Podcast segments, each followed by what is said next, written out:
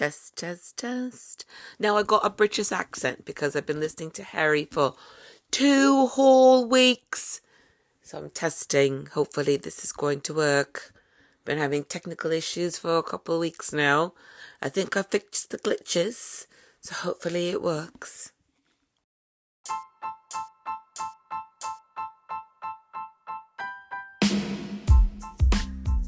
Welcome to an episode of Unsalted, where like my little intro testing testing is super loud, and this episode is super long. Enjoy.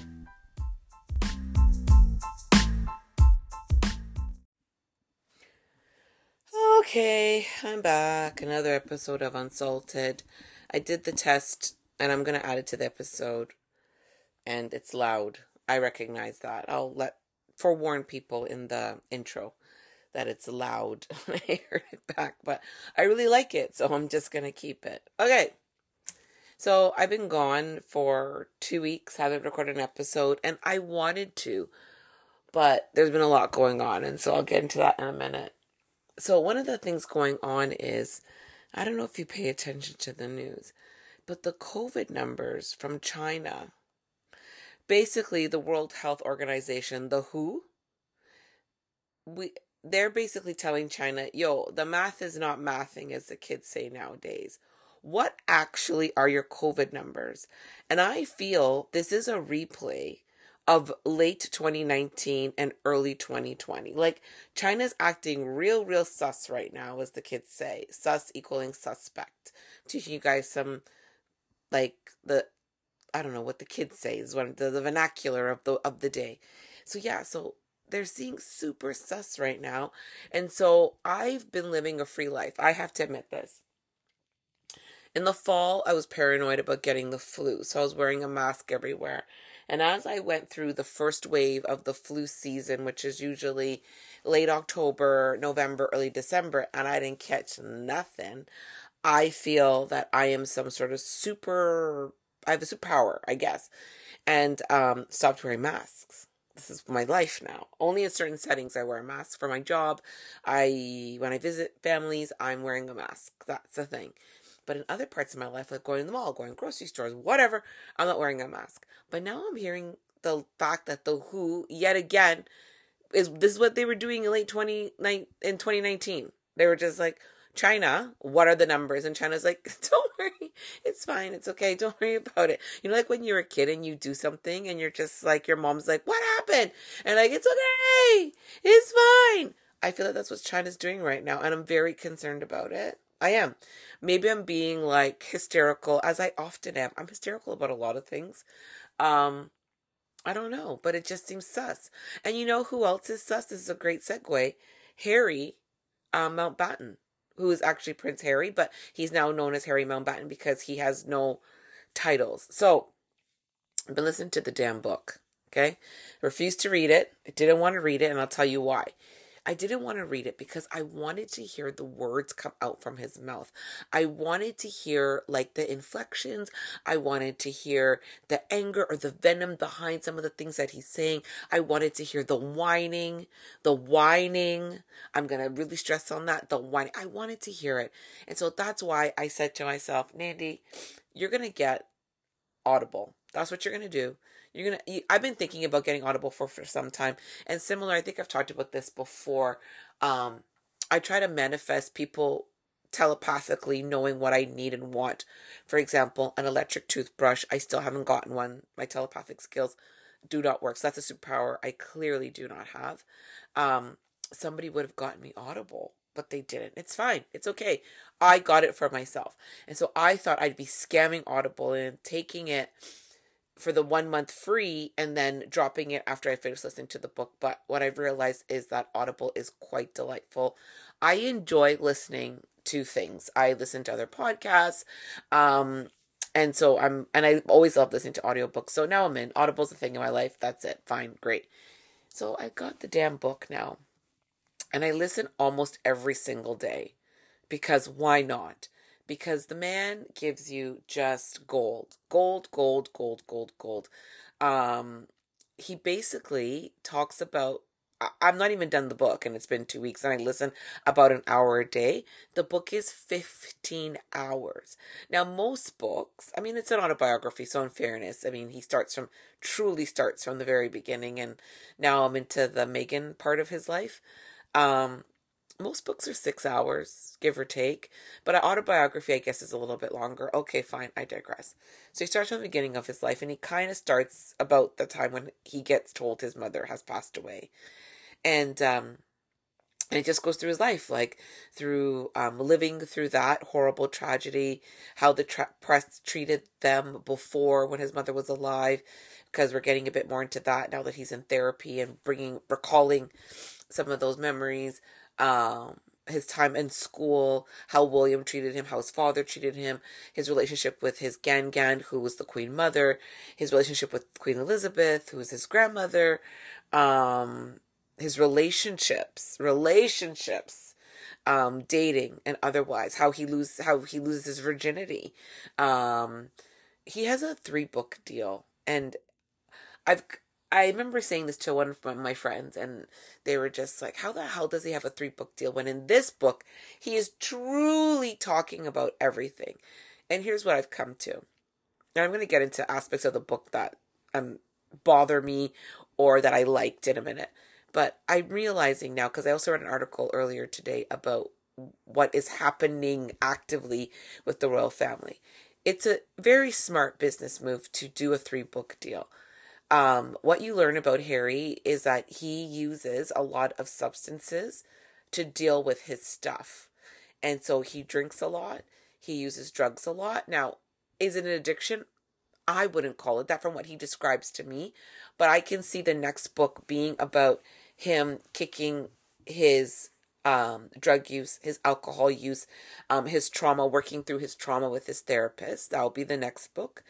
Um, so that's book number two. And the third book is going to be the reconciliation.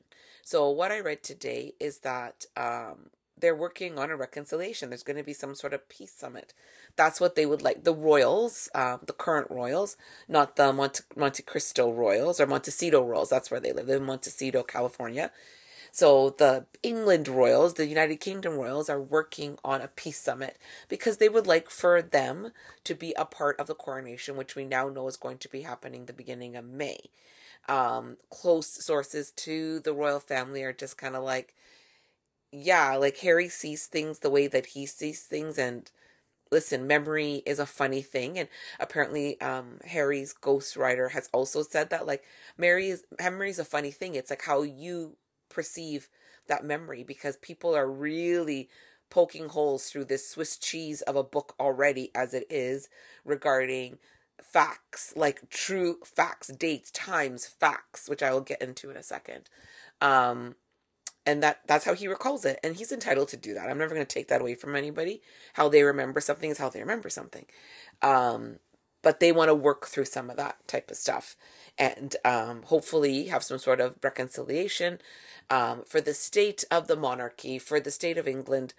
Um, and they can move on with their lives and continue on doing what the royals do. Nonetheless, will that happen? I think so. I think it will.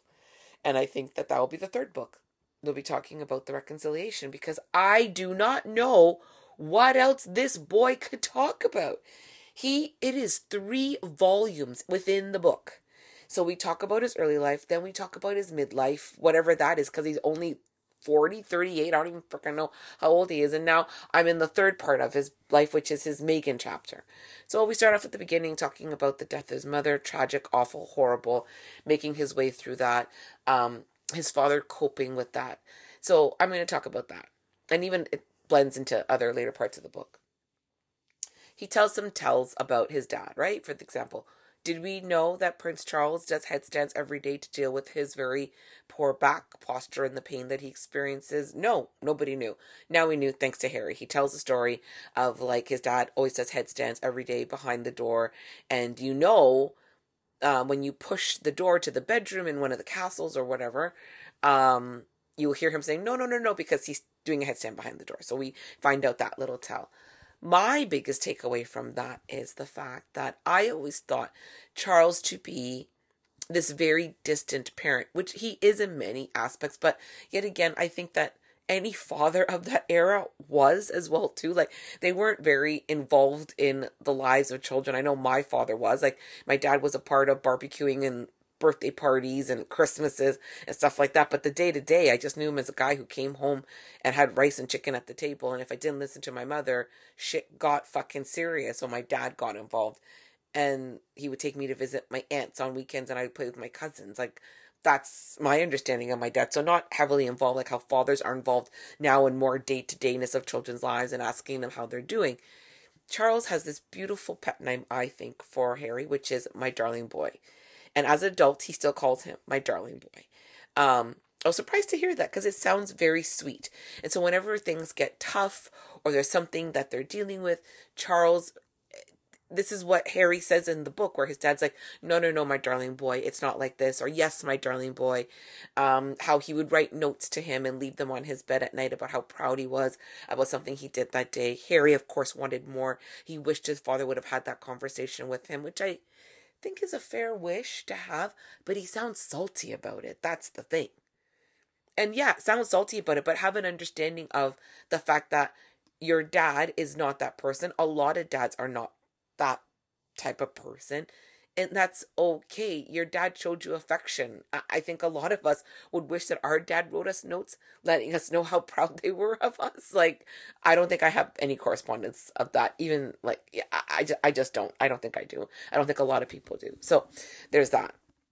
And I just kind of feel like Harry in his life and in his growing up has been so shielded from the world, and now he's seen the world, and his eyes are so big and fat from so much, but he has no self-awareness in terms of this. Some of these things are normal. For example, um, when he arrives at Eton, which is a high school, um, William has already been there. William tells, tells him, yo, don't talk to me. Don't talk to me. Don't talk to me. That's a, and he sounds upset that William did that, because I guess he felt that they have this bond, right? They're, they're, it's only the two of them. Their mom is gone now. But William was still a teenager, and he'd already made his way through Eton, and he's just like, now this little prick is going to come here, and I got to take care of him. I don't want to do that. I want to continue doing what I want to do. And so it's very common for siblings to tell their younger sibling when they arrive at high school, don't talk to me, I don't know you. And that's fine. Like, be salty about it, but how are you still salty about it when you're thirty-eight years old? You were fourteen at the time, like double the time. So he's salty about so many things. And, you know, I'm at the part where he's getting married to Meg, and um, Harry kind of tells him, I can't be around for a lot of things because I'm busy with the kids. I got two kids. I'm busy. And he's like, but I was there for you when you got married, and I did this when you got married, and kind of has these mini tantrums. And it's just like, the book is full of a lot of him whining. Whining about his relationships with people, and that he has to ask permission for this and ask permission for that. Well, sorry, Harry, you guys have created this thing where you are ordained by God to rule empires. And in the ruling of the empires, you have to ask the head of the empire to do certain things, like to have a beard or to wear whatever outfit you want to wear at your wedding. That's what comes with this notion that you guys are ordained by God. You have to, you have to ask the closest person to God if you can do certain things. This is how, this is what it is. And so you've decided to leave, and that's great. And, and maybe carry on with your life, because I think it's better for you that you have left. Now, that being said, I feel that Harry was going to leave anyways. So I moved away from blaming Meg for that. I can own it. Harry was going to leave anyways, because as you make your way through the book and you hear about his struggles with the monarchy. Now, I use that term loosely. His struggles with the institution. It's not that he has trouble with the colonialism. He has trouble with the rules of the monarchy, because they impact the things that he wants to do. For example, be in the army, go into battle, do those things. That's what he doesn't like. Now that he's with Meghan, and the narrative of the day, quite frankly, I'm going to be very honest, is the monarchy is bad because of colonialism. He's taken that on because that fits. I feel like that's what Harry does. He does what fits for himself. So that's fitting right now, is to say, yeah, the monarchy is horrible and racist and colonialism is bad. But what we don't realize, and what he talks about in the book, which connects back to the monarch- monarchy, is when they were going through their troubles and wanting to change their rules or whatever, they were actually wanting to be the governor generals for the Bermuda, which is a colony. So they would be the um, equivalent of the queen for that colony, which would have been Bermuda. So you didn't hate the monarchy that much. And don't get me wrong. I mean, people go through their journeys and understandings of things. And so he's in a different place now, and maybe he embraces that more. But I think part of it is a little bit convenient. Anyways, I get back to the book and my likes and dislikes. He spends a lot of time talking about his struggles with finding his path in life, right? And he owns the fact that he's not a very smart person. He's not a book-worthy person. And so um, it's he struggled with that, which I think is a really um, nice thing to hear for people who do have those struggles. I mean, I think all of us have those in life. Um, I know I did, where I was just like, what the hell am I going to do? What am I going to do? And so you kind of make your way. I mean, I made my way from volunteering when I was done some parts of my university and trying to figure out what I wanted to do. And it's nice to hear that someone who we perceive to have their path in life set for them, having those struggles where he's just like, I, I didn't want to go to university. I didn't know what else next to do. So he went into the army and he struggled with that. And he got support from his dad with that. And he went to the army, and it seems to be his happy place. His happy place is the army, but he got cut down a little bit because he wasn't allowed to do certain things because he's a royal and he's a target. I mean, listen, this is real life stuff. I mean, if you watch Game of Thrones, that's real life. Like, if you're a part of the royal family, like, you're a serious target. So why would it be any different? I think the struggle that we are all struggling with watching the royals, whether it be the Monte Cristo or Montecito royals. Why do I keep on saying Monte Cristo? I think it's because I want a Monte Cristo sandwich. Hmm. Need to get on that sidebar. Um, um, is the modernization of royalty. That is like what we're struggling with, right? Like, back in the day, Harry, when we see this stuff, like how they're arguing about, like, don't talk to me, talk to me, don't, you're coming when you're not. They would have had a duel or a jousting thing, and somebody would have been dead, and it would have been moved on because you have smeared dishonor on my house by not attending my pre-wedding party. Like, that's easy. But instead, they're fighting, and they're fighting now publicly. And I feel that, you know, Harry is using um, the the sword of shame and embarrassment on his brother and on his family instead of actually having a full-on war like they should be doing. And then somebody will be dead, and then everybody moves on, and then they will talk about it for the ages, as they say in um, Game of Thrones. And then somebody will be vying for the next spot. Like, in reality, Queen Elizabeth should not have lived as long as she should have lived. Charles should have poisoned her so that he could have the job, because you shouldn't wait for seventy some odd years to get the freaking job. Let's call a spade a spade. Let's just put it out there. Actually, you're not supposed to say call a spade a spade. There's a reason for that, but I'm not going to talk about that today. I'll talk about that maybe next week. Moving on. So I really like that about the book. I liked the glimpses you see into his relationship with his dad. I thought were very sweet, and other people in his life, his relationship with his grandmother, his relationship with his great-grandmother. Very, very, very sweet. Um, interesting. He talks a lot about Chelsea, the South African girlfriend, and about Cressida. Like, Cressida, not as much as he does Chelsea. It's to the point where I'm just like, you know your current wife is going to hear this. Why are you talking this much about a girl that you dated?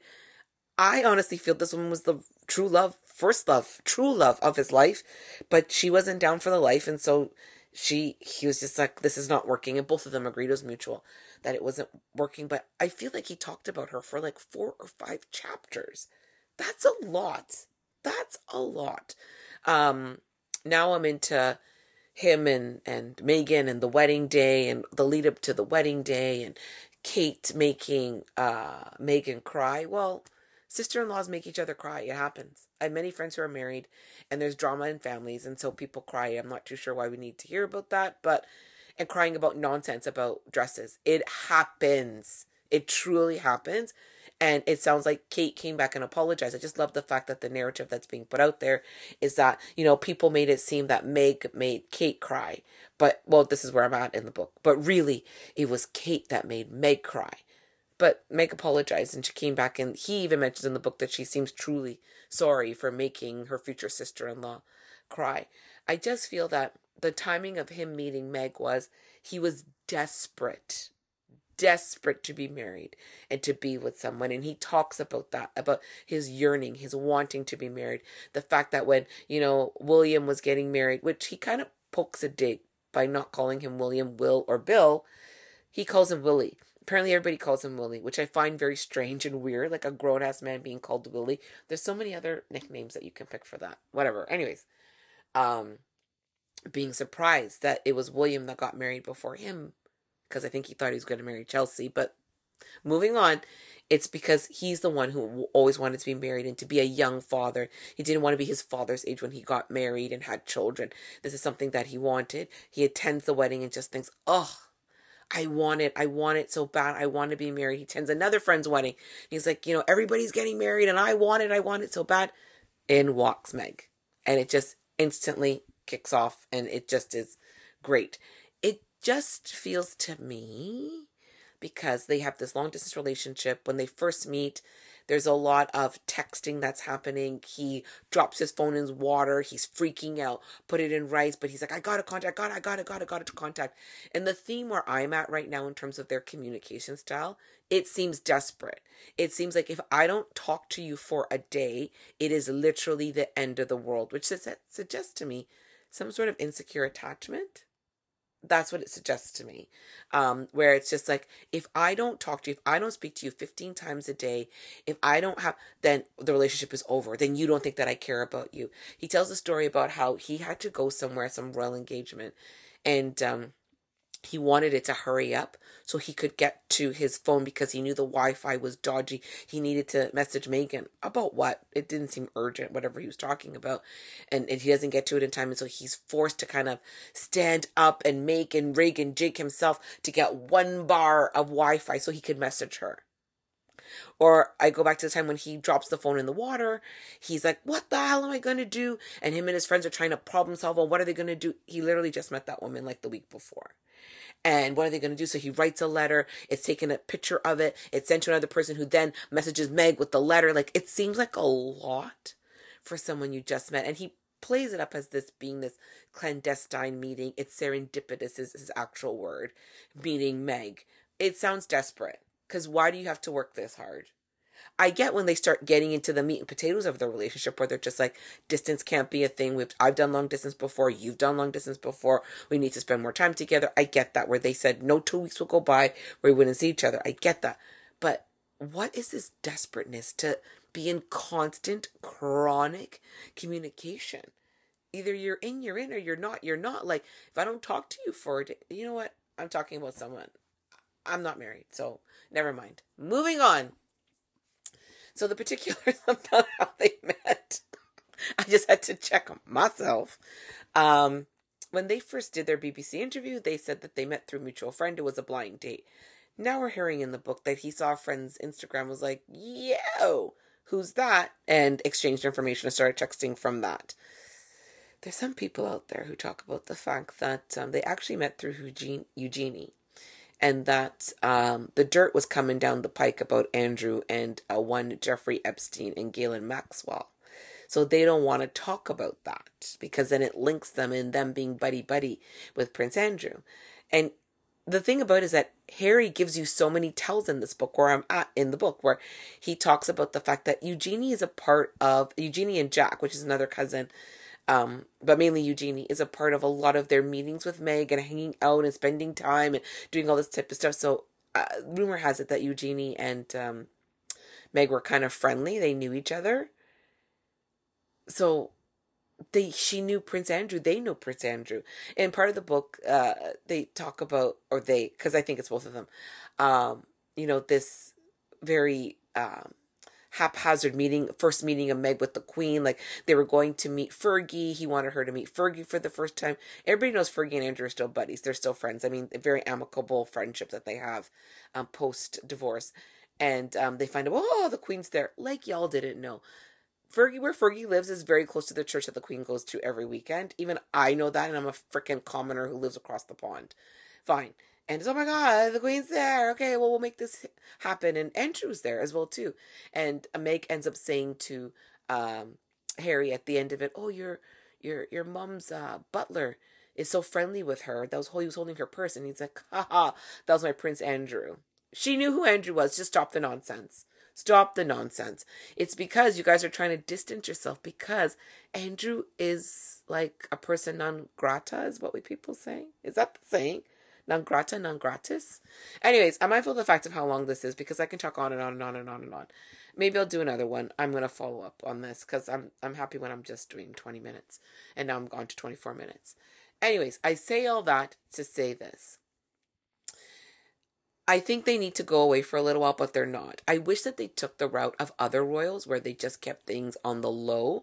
And, you know, she brought back um, her um, lifestyle brand, maybe did that. Harry did health self, self-help stuff, did some talks, and just on the low. However, I feel that they're taking the Kardashian way of dealing with um, celebrity and making coin. Let's not mince words about it. It's truly about making coin.